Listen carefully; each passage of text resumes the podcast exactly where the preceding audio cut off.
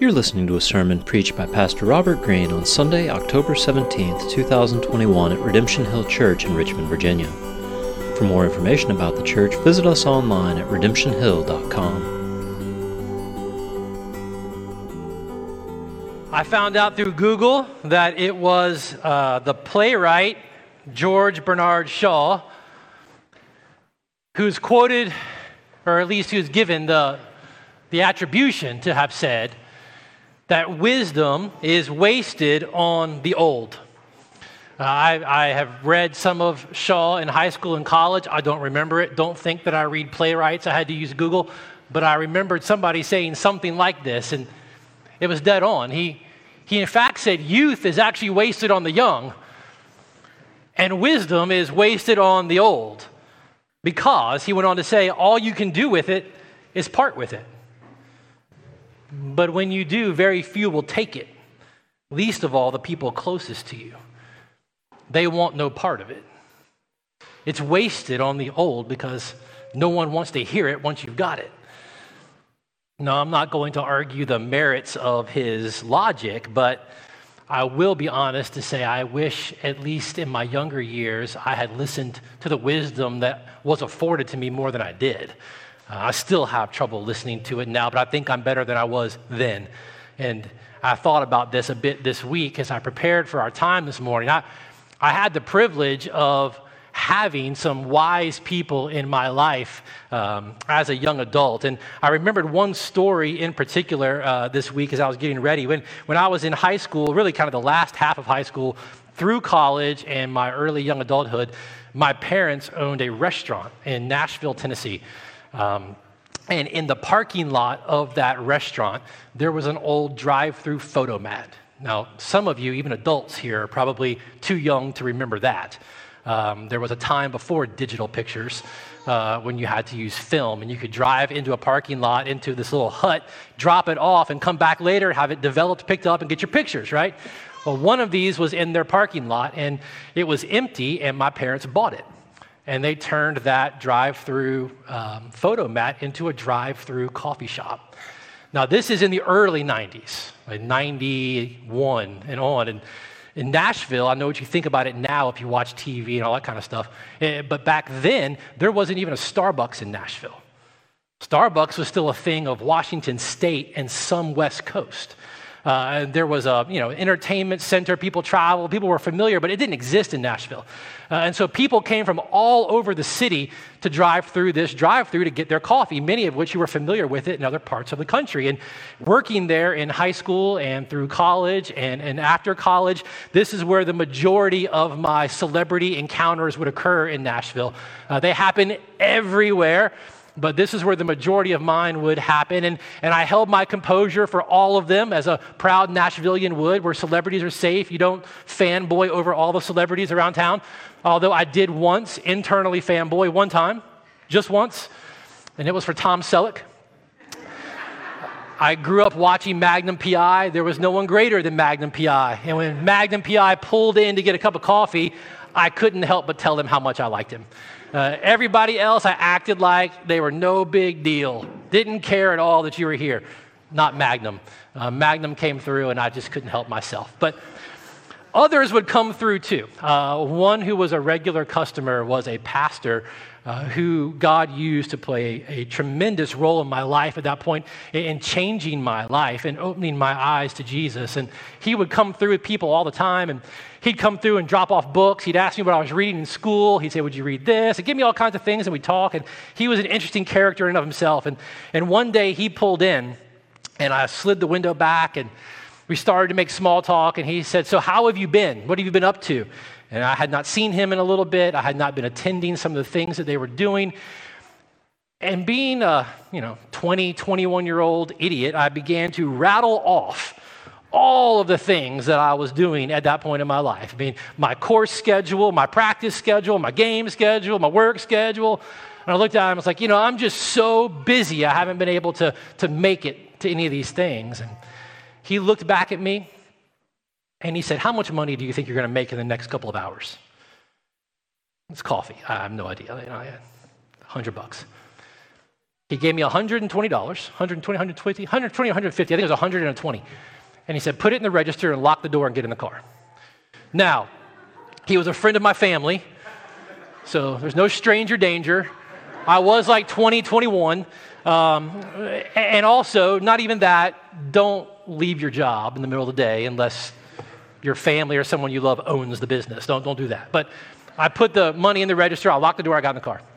He drove about five, six minutes just down the street uh, to a church where they had a cemetery on the side of it.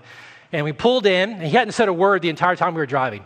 We got there, he rolled down the window, didn't even get out, rolled down the window, pulled up to the side of it, and he said, I want you to look out there. And I looked out to the cemetery. And he said, Robert, those are the only people you'll ever meet on this earth that aren't busy right now. And if they had a chance, they'd probably tell you that when they were here, they were busy with all the wrong things. And he rolled up the window and drove me back to the coffee shop. And when he dropped me off, he said, So next time I come through and I ask you what you've been up to and how you're doing, find a better answer than busy. Because busy doesn't necessarily mean much, and it doesn't matter for much. Busy can simply be busy existing, not necessarily busy really living. And I thought about that story this week as I was getting ready because I listened to a, another pastor talking about, he was talking about parenting, and he was telling a story of him, himself and his oldest son, who was probably 17, I think 16 or 17 at the time. And he said he was just trying to find a, a, connection with him and, and help him before he left the house, try to get a bigger picture of this life that he was living. And so he took his son to a cemetery. And he wasn't trying to create some profound dead poet society moment, you know, up on the table yelling yelp and life changes. He was just trying to find a way to get through that 17 year old shell to realize that life is bigger. And he took him to this cemetery and he said, I want you to walk around for 10 minutes and just observe. And in 10 minutes, we're going to meet back right here, and I want you just to tell me what you observed.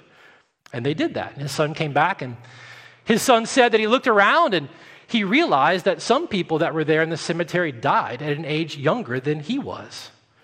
And that was significant for him to think about. He said, I saw husbands and wives buried next to each other. And I saw that some lived a, a, you know, a particularly long life, and many died in childhood, and some as, even as infants. And this pastor, his name was Jon Tyson, he said he sat there with his son. And he said, That's all good. But there was only one thing that I was really hoping that you would see. And it's one thing that's common to every single one of these people that you walked around and looked at their tombstones. Every single one of them, regardless of where they came from and what their story was, had two dates on their tombstone a day they were born and a day they died. And regardless, between those two dates, every single one of them just had a little dash. And that little dash encompassed the whole of their life. That's it. And he said they sat there and together they began to talk about what makes a good dash. What, what makes for a good life between those two dates? Is it possible to truly live between the day you're born and the day you die? Because it all comes down to that dash. And believe it or not, we, we don't have to go to a cemetery this morning to talk about this. Jesus has something to say about this. So if you've got your Bibles, you're there in John chapter 10. As we begin to zero in on what Jesus has to say this morning, we, we need to get properly situated with the story. Because as we begin to encounter Jesus continuing to make very specific claims about who he is and what he's like and how we respond, we're going to have to understand how they play into this whole idea of having everything to do with how we actually live. And so I want you to feel the weight of what he's saying. And to do that, we have to get the bigger picture of the story. So if you've got your Bible open, you might notice that our reading started at John chapter 10. That's the big number, verse 1. Well, if, you, if you've had very little time with the Bible, let me help you here. Those numbers were added hundreds of years after the Bible was actually compiled, after it was put together. They were put there so that you and I could better find particular places in the Bible, particular things we were looking for, memorize things in a particular way. It was for our reference to make it easier. But they were not there in the original writing of these letters and of these accounts. And so sometimes the chapter numbers and the verse numbers get in the way of a good moment, in the way of a good story. And then we kind of slice things up in this way and we miss the flow. And the reality is, chapter 10, what we read this morning, what we're going to see in the next few minutes, flows right out of what happened in chapter 9. There's no break between it. And what happened in chapter 9 flows right out of what happened in chapter 8. There was no break between it. It's all part of one larger encounter and narrative. So, to get us where we are, let me just remind you of where we were last week in John chapter 8 and how it gets us to where we are in John chapter 10 so that you can feel the weight of what Jesus says when he makes this claim about who he is that has everything to do with our little dash, our life. Back in John chapter 8, Jesus and his disciples were in Jerusalem, uh, honoring, celebrating, being a part of one of the three great feasts that God had given his people the Feast of Tabernacles, or the Feast of Booths. And it was on the last day, the great day, when they would light these huge candelabras in the temple, these 75 foot tall candelabras with the 10 gallon drums of oil for each one. And they would light them, remembering God coming to them, being with them, providing with them during the wilderness. It was in that moment that Jesus began to proclaim to all who were around right there in the temple in front of the lights I, me, I am the light of the world. I, I'm the uncreated glory of God. I, I'm what you've been waiting for. I'm what you've been longing for. I am the true light of the world. Follow me. Anyone who follows me won't walk in darkness, but will have the light of life. And as Jesus was proclaiming these things in that huge charged moment, you might remember that some of the Pharisees who were right there, teachers of the, of the law, religious leaders, they began to argue with Jesus in the middle of his teaching. I mean, he's talking, and they begin to argue with him. And they had this argument about Jesus' claim to be from God, this great claim of Jesus' deity that he is the one who is from God, who is God, who God has sent now as the long awaited Messiah. This argument breaks out. Well, that argument carries on for a little while, and it gets very, very heated. Now, I'll give you a couple of highlights here, but I'll have to watch my clock. But just listen to this thing. In John chapter 8, in verses 42 through 47, it, it gets heated, and Jesus, again, doesn't pull punches and he doesn't mince words. Jesus looked at those leaders and said, If God were your father, you would love me. For I came from God and, and I'm here. I came not of my own accord, but He sent me. Why do you not understand what I say?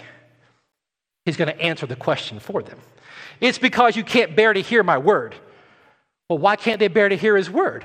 Verse 44 It's because you're, you are of your father, the devil, and your will is to do your father's desires. He was a murderer from the beginning and does not stand in the truth because there is no truth in him. I mean, Jesus is pulling no punches with these guys. They're right there in the moment at the feast, going back and forth about this. Jesus goes on and says, Whoever is of God hears the words of God. The reason why you do not hear them is that you're not of God. This is what's happening. Well, they don't like that very much. Jesus isn't done though. He goes on to, to actually say that for those who keep my word, who hear it and who keep it, they're never going to see death. And the Pharisees, again, I want to see it one day in heaven. They, they, they, if they don't tear their garments, they do something. They throw their hands up. They, don't, they figured it out now. Oh, you've got a demon. Oh, he's demon possessed. That's what's happening here. And Jesus looks right back at him, the end of John chapter 8, and says, Before Abraham was, I am. I am. Yahweh, ego eimi. They start looking for stones right there in the temple courtyard. They're looking for stones because they're going to kill him right there. And it's at that moment Jesus begins to kind of dip out of the scene and begin to make his way out of the temple right there. And that's where John chapter 9 picks up. It's right on the heels of the same story. It's not separate. This is where, this is where the, the, the things that help us kind of get in the way sometimes. He gets out, and on his way out, he and his disciples pass by a man who had been born blind since birth, consigned to a life of destitution, of begging. And his disciples asked Jesus, Who sinned that this man was born this way, that he was born blind? And in John chapter 9, verse 3, Jesus says it wasn't his mother, it wasn't his father. It's this way that the works of God would be displayed in him. As long as I am in the world, I am the light of the world. On the heels of what he had just proclaimed and what he was just arguing, he's going to validate the very claim he makes. And Jesus, right then and right there, heals this man who had been born blind, validating that he is the light of the world. He is the one who makes the blind see, physically and spiritually. Well, everyone was amazed at what Jesus did. And all the people in the community, they, they tell this man he's got to go tell the Pharisees. The Pharisees have to see this miracle. And so they go, they take him, they tell him to go to the Pharisees. He goes to the Pharisees, he tells the Pharisees what happened, and they throw a party, rejoicing, an immediate worship service breaks out. Glory to God, sacrifices are given, right? Well, if you've read the story, you know that's not what happened. They heard what God did to this man who had been born blind, the miracle. And this man told them how it happened through this man, Jesus. And the religious leaders, the same ones he'd just been arguing with, went berserk. They were angry at the miracle. Why? Well, because Jesus did it on the Sabbath. An argument breaks out again. And so these religious leaders, rather than celebrating the work of God, having given this blind man sight, they bring him in and they question him multiple times about what happened. And every single time he continues to say the same thing over and over again, just a little more clearly about this man, Jesus, and what he knew about him. And finally, this man says in John chapter 9, verse 33, talking about Jesus, if he were not from God, he could do nothing. That's all I know. All I know is that men don't walk around healing blind men. I can tell you that much. If he weren't from God, he couldn't do anything. And the Pharisees, rather than recognizing, rather than humility, going, you know what, you're, you're right, this is a miracle of God's kindness and mercy and grace. Man, who is this man? They cast this formerly blind man out, they excommunicate him. Literally, they say to him, Who are you to teach us? And Jesus heard what they did, how they had cast this one out. And he goes and finds him. He goes and finds this one who had been cast out, and they have this amazing moment there in John chapter 9 this man, this blind, formerly blind man in Jesus, had this amazing moment where this man finally sees, not just physically, but spiritually, who Jesus truly is. Truly is the Son of Man. And not just his eyes, but his heart is wide open. And Jesus says there in John 9 39, For judgment I came into the world, that those who do not see may see, and those who see may become blind. Now, some of the Pharisees near him heard these things and said to him, Are we also blind? So they've still been following him. Right? We've gone from the temple out here to the man, and now they're following him back here when he's met this man again. Same people. Well, are, are we blind? And Jesus said to them, If you were blind, you would have no guilt. But now that you say we see, because you're the one that have all the answers, right? You see, right? Well, now that you claim that you see, your guilt remains. And this is where John 10 begins. Same Pharisees, same people, same disciples, all part of this extended narrative about Jesus and his deity and his character. And John chapter 10 is going to present to us with a very familiar picture of who Jesus is. The most familiar parts we'll get to next week. This week, we'll, we'll deal with a little more of the more unfamiliar side of what he's actually saying. But in John chapter 10, verses 1 through 5, with these same people who tried to stone him earlier, who have accused him of, of injustice on the Sabbath, having healed this man who was born blind. Jesus looks at him and he gives them a figure of speech to try to help them. In John 1 through 5, he, he, he's not giving them a parable, it's, it's more of a metaphor to try to explain himself. And so it says, John chapter 10, verse 1 Truly, truly, I say to you, he who does not enter the sheepfold by the door, but climbs in by another way, that man is a thief and a robber. Now, they would have understand the picture that a sheepfold, just to, just to bring us into current days, a sheepfold is basically just an enclosure where you would keep your livestock. In those days, some people may have had like an, an A-frame roof off the side of their house with a wall, and they would have brought their livestock in, and there would have been a gate right there on the side of the house. They would have kept them in. In some villages, they would have had bigger sheepfolds in the middle of the village, and it would hold multiple families' livestock. It would, have walls and a, and a roof and a gate, and they would have a gatekeeper who would stay there through the night. He knew the shepherds.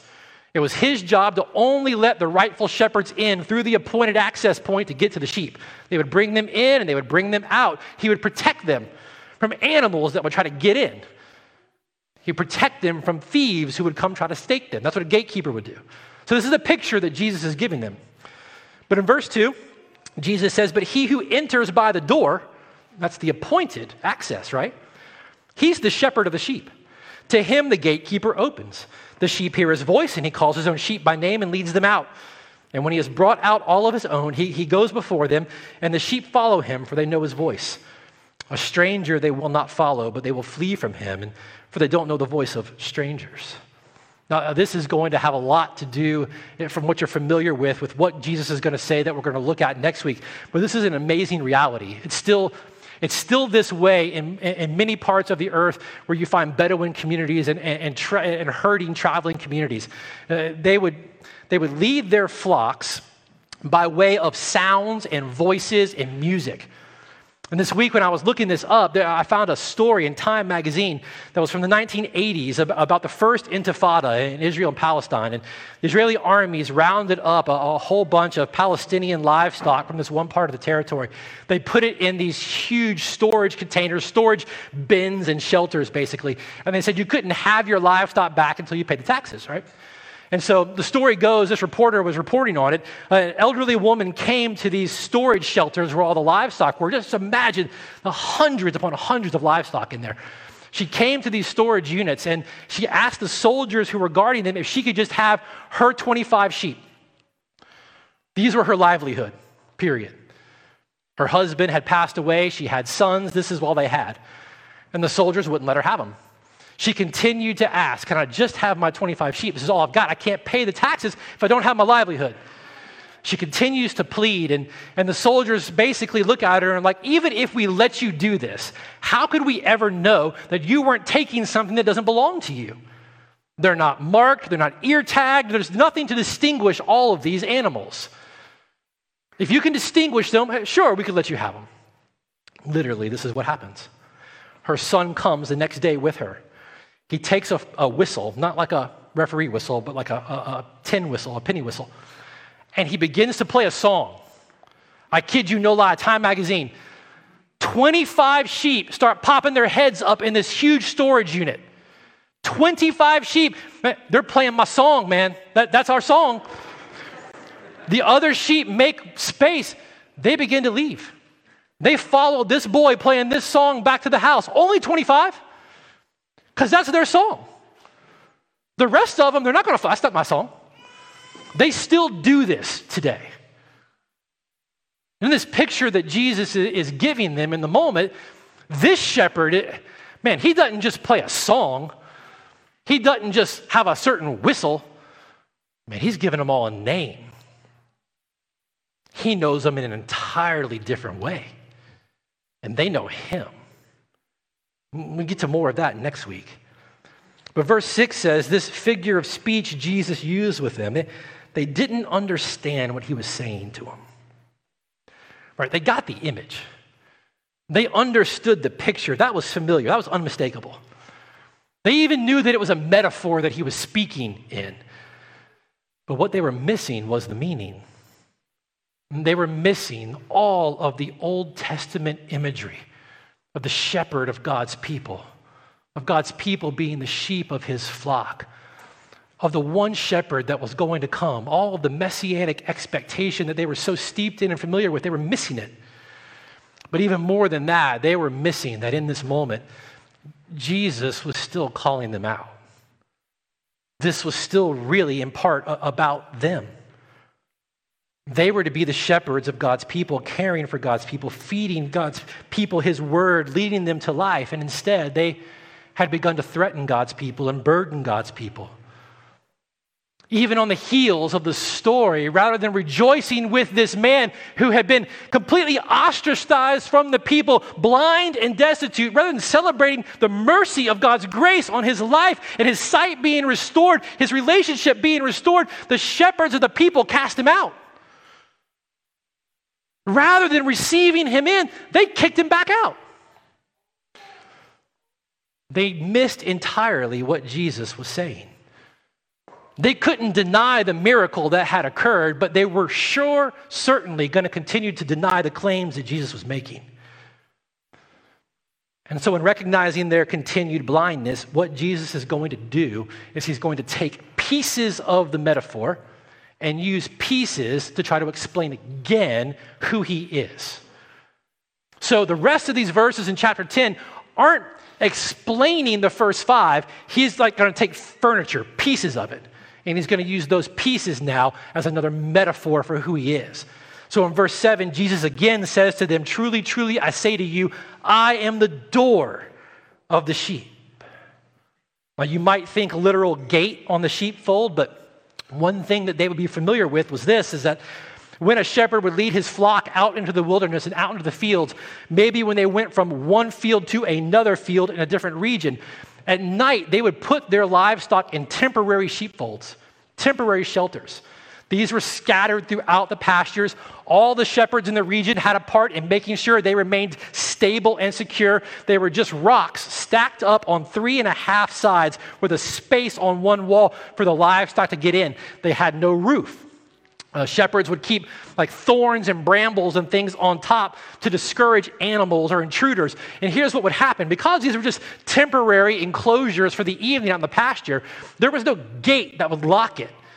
So the shepherd would lie down in that space where a gate would be, and he would serve as the gate to that sheepfold for his sheep.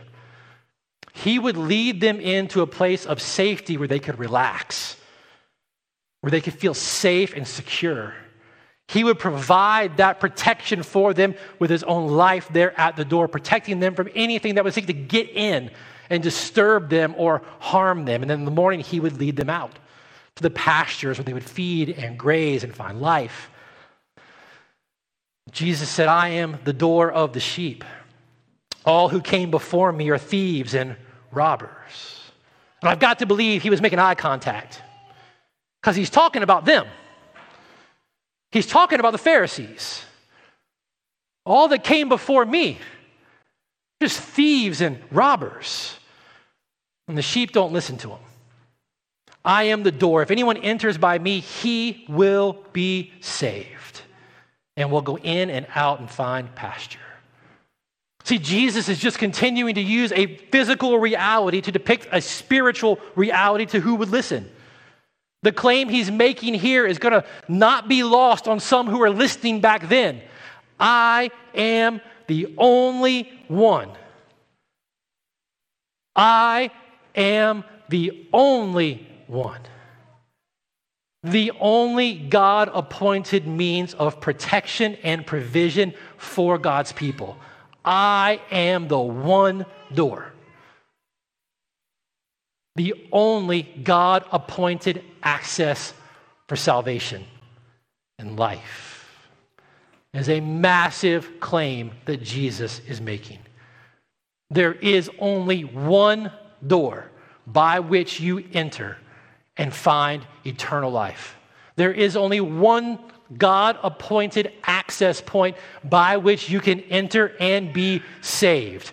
And it's me, Jesus says. I am the only appointed access to salvation, the only appointed access to deliverance, to find yourself safe. Safe from what? safe from sin's penalty, safe from sin's power, and one day safe from sin's presence altogether. I am God's means for salvation.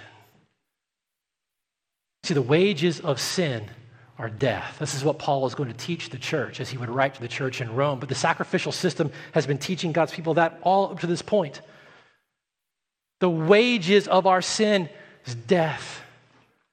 And Jesus willingly took the punishment, the wrath of God that we deserved. And he died the death that we deserved to die in our place for our sins. And because of him, you and I do not need to ever fear the judgment and the penalty and the wrath of God for our sin coming upon ourselves ever.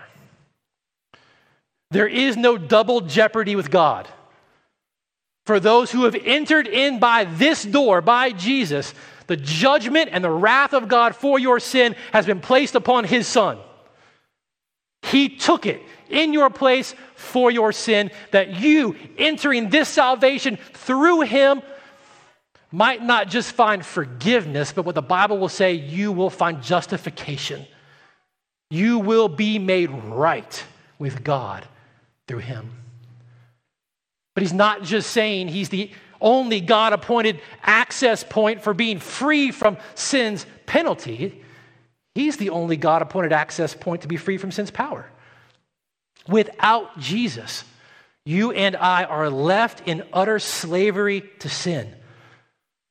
But for all who would enter through this door, the very Spirit of God that raised Jesus from the dead takes up residence in our hearts and continually works in us, increasingly delivering us from the ever present, right now on this earth, power of sin over us. Meaning, you and I, by the work of God's Holy Spirit in us, continuing to conform us in the image and likeness of Jesus, continue to change the delights and the desires of our hearts, can actually obey God's good word increasingly for our life and joy. We are not under the domineering, enslaving power of sin any longer. You, you can be free from that, saved, delivered safely but he's not just the God appointed access to freedom from sin's penalty and power. He is the only God appointed access for eternal life free from sin's presence altogether.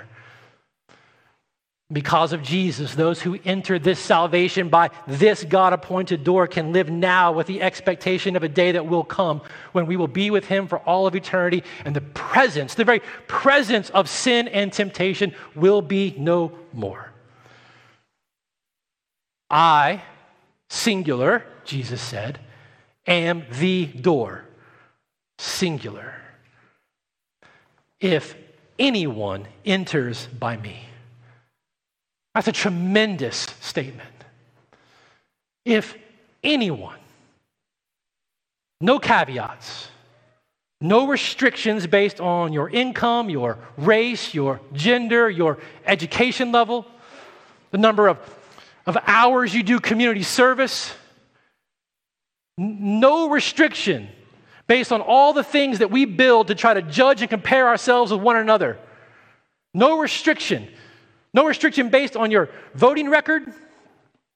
No restriction based on your vaccine status. Anyone can get in on this salvation through Jesus. If you're sitting here this morning and you doubt that statement by Jesus. Just at some point this week, consider the man who was the lightning rod for this discussion altogether. Born blind, consigned to a life of destitution, a literal outcast from the community. No one paid him a moment's notice. He had nothing to offer. Nothing. Born just like you and I in slavery to sin he was graciously saved by Jesus. Friends, if that's the case, why in the world would you sit here this morning and count yourself among the number who would believe the lie that somehow God is holding this salvation out from you? and he's keeping it from you. If anyone would enter, all it takes is entering by God's appointed access. All it takes is entering by his door, his son. To enter is the same as we've seen in the other metaphors Jesus has been presenting the last couple of weeks. To enter here is the same to eat the true bread, to follow the true light. It's to believe upon Jesus with all that you are. It's to believe into Jesus. It's to throw all of your weight upon Him, to let all of your weight of hope and identity and security, all of it down upon Him.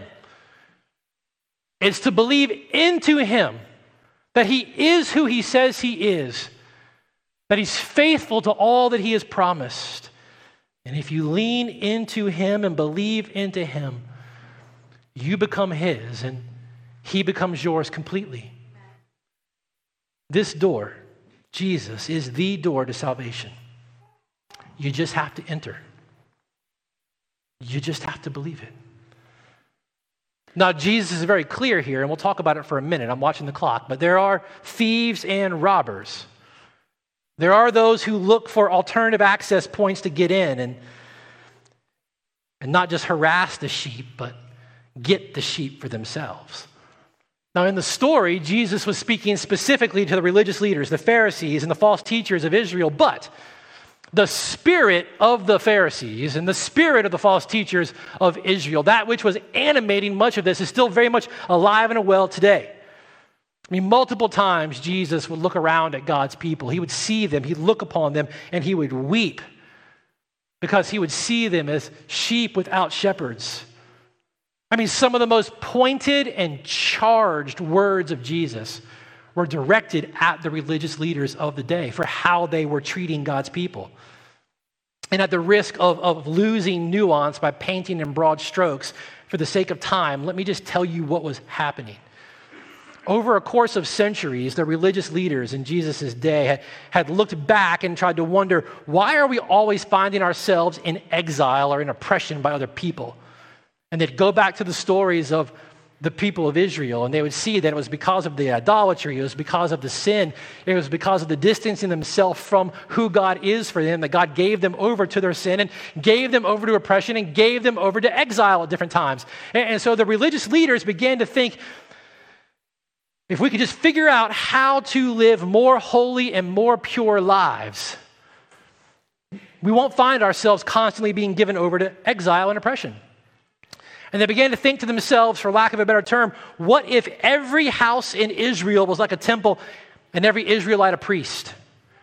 And they looked to not only the law that God gave his people, they looked to the law that God gave his set apart ones, his priests, his holy people that he had set apart for himself as shepherds. They looked to that and they began to think, well, if we could get everybody to follow the things that God not only gave us for life and joy, but what he's commanded for these to do, man, then we might not find ourselves in exile. Again, I'm painting with very broad strokes. That is the course they began to chart over a number of centuries. And over a number of centuries, law after law began to be stacked upon another until a burden was stacked upon the people of God that God had never intended for them to have to carry. But those who had the means to meet the rules and the time to comply with them, well, it worked out really well for them, didn't it? That tended to be the religious leaders in the religious class. They tended to have the access to what was needed to comply with the rules that they were adding. So they felt very good about themselves. They enjoyed their self righteousness and they enjoyed the opportunities that were afforded to them because of their ongoing compliance to all these rules that were being added. But everybody who didn't have the wealth or the opportunity to follow all these rules or the time to comply with them, well, they just looked at them as people who didn't care about God's holiness. And Jesus showed up on the scene. And take some time this week, we don't have time this morning to go read Matthew chapter 23.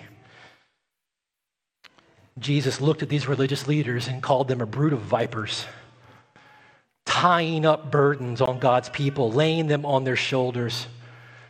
doing all these things to be seen by others, loving the praise of people. But woe to you, hypocrites! You're shutting the kingdom of heaven in people's faces. Woe to you, Jesus said to these same people. You travel across the sea just to make one convert, and when you do, you make him twice the son of hell as yourself. Jesus had no patience for these thieving shepherds. You're thieves, killing the work of God amongst his people. Friends, this is always what religion without relationship and dependence upon Jesus does. And as one writer said, the religious impulse is easier to rebrand than extinguish. This same spirit is still alive and well. And wherever it takes root, it platforms people who can perform and judges those who can't. And this religious, Pharisaical spirit is devastating to the soul.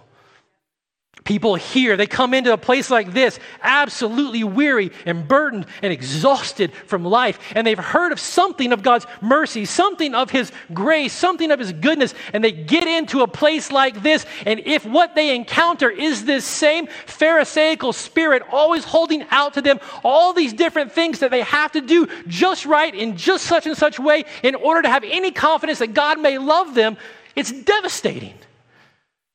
It's devastating. I mean, if that is in any part your story and you're here this morning, I'm glad that you are here. Don't give up on the church just yet. However angry you may feel at, at that religious impulse, Jesus was angrier still. And he had no patience for it at all.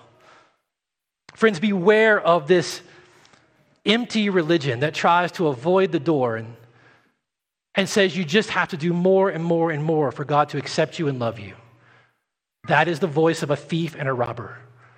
And he only wants to kill and steal and destroy the joy and the life that God has for you and his son. But he's not alone. He comes with a partner. The false teachers, they were in Jesus' crosshairs too. And some of the false teachers of Israel sounded a lot like the Pharisees, and some of them sounded just like their opposites. Some of these false teachers would climb over the walls and they begin to whisper to the sheep, Did God really say?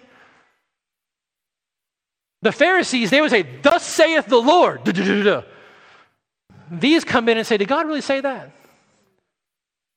I mean, this is the animating voice of the progressive deconstructionist religious movement in America today that is eating people alive.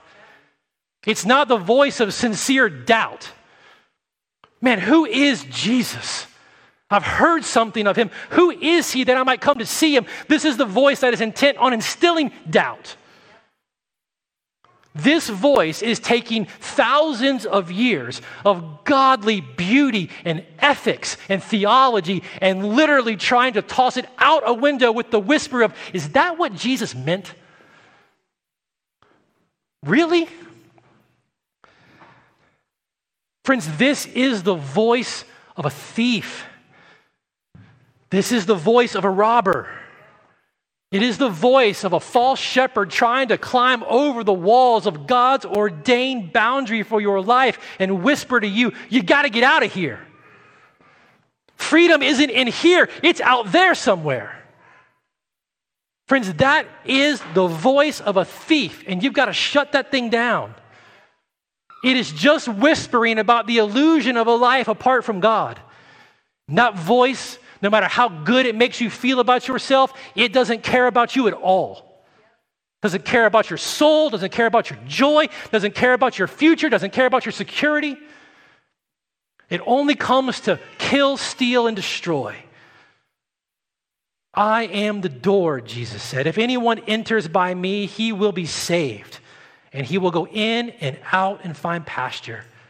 The thief he comes only to steal and kill and destroy. I came that you may have life and have it abundantly. James Boice was a pastor in Philadelphia in the last century, and he said this life that Jesus is talking about, it's not a sickly life of piety where everything is beautiful and precious and wonderful. The abundant life, as the Bible speaks of it, is above all a contented life, in which contentment comes from the confidence that God is equal to every emergency and does indeed supply all of your genuine needs according to his riches in glory by his Son Jesus. This life is the life of a sheep who finds himself in the hands of a good shepherd. There will be dangers. There will be storms at times, even drought and famine. Still, in the hands of a good shepherd, the sheep is content and life is bountiful. Anyone who enters through that door will find rest and provision and safety and security for your soul in Jesus. What does it look like? Take some time this week to go sit with Psalm 23. Next week, we'll look a little bit more of what life with this shepherd looks like. But this morning, Jesus says, I am the door. Anyone who enters by me will be saved, will find rest for your soul, will be provided for, and will have safety. I am the only door to such salvation, Jesus says. I am the only door to a place of refuge and safety. I am the only door to abundant life. He is the only door that makes all the difference to that dash between your two dates. That takes that dash and moves it from a dash of existence to a dash of really living. So, this morning, as we get ready to respond, I just want you to do something for me. I want you to just look around really quick. I want you to notice that this space that we're all gathered in this morning, it's called a sanctuary. And a sanctuary just literally means a, a place of refuge and, and, safety.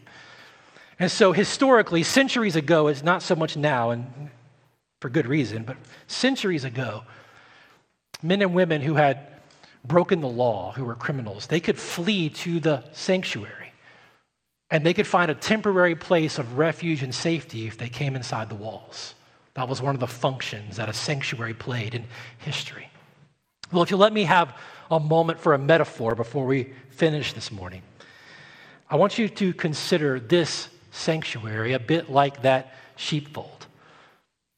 Spiritually speaking, every single one of us in here has broken God's law and is therefore guilty. Apart from what you might come in here believing, this place is not a place where spiritually innocent people come together every week. That's a lie. This is a place where spiritually guilty people gather that they might hear, some for the first time and some to be reminded again that because of Jesus, we're safe from the judgment our sins deserve. And I doubt this morning when you came in, they're probably open, but I doubt you've ever come in here and paid any attention to the doors that got you into this sanctuary, this place of refuge and safety. they're painted red. I don't like the color, but it's a Christian tradition. The doors to the sanctuary, the place of refuge and safety, have historically been painted red because it's through the red blood of Christ the true door to sanctuary, refuge, and safety that we enter. Outside of those doors, all week long, the voices of thieves and robbers are constantly telling us that we don't measure up. We're not good enough. We're not capable. The lies of comparison and innuendo just assault us all week.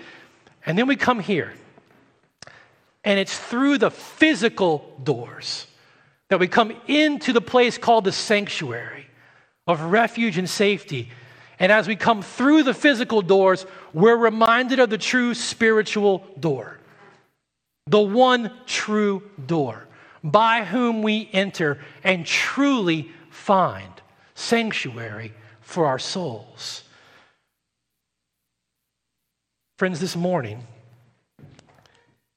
you're sitting here and I don't know if you believed it or not, but the church should be the safest place you could ever imagine. A place where, to mix metaphors, the, the needle gets stuck in the groove of God's promised rest for the weary and burdened, His inexhaustible grace for the exhausted, where we sing of God's faithfulness that nothing we can do or fail to do will ever tempt God to leave us or forsake us. A place where His voice is the loudest and where His voice reminds us that because of His Son, we belong.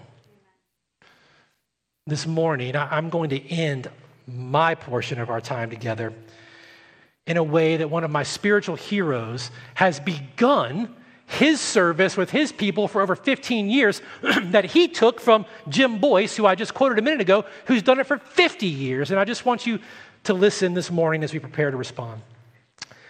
To all who are weary and need rest, to all who mourn and long for comfort, to all who feel worthless and wonder if God even cares, to all who are weak and fail and desire strength to all who sin and need a Savior.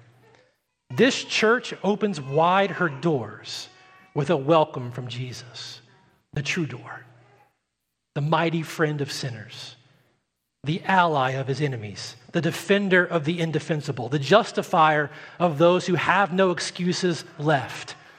And I'll add this the only true door to salvation and abundant life for anyone who would enter.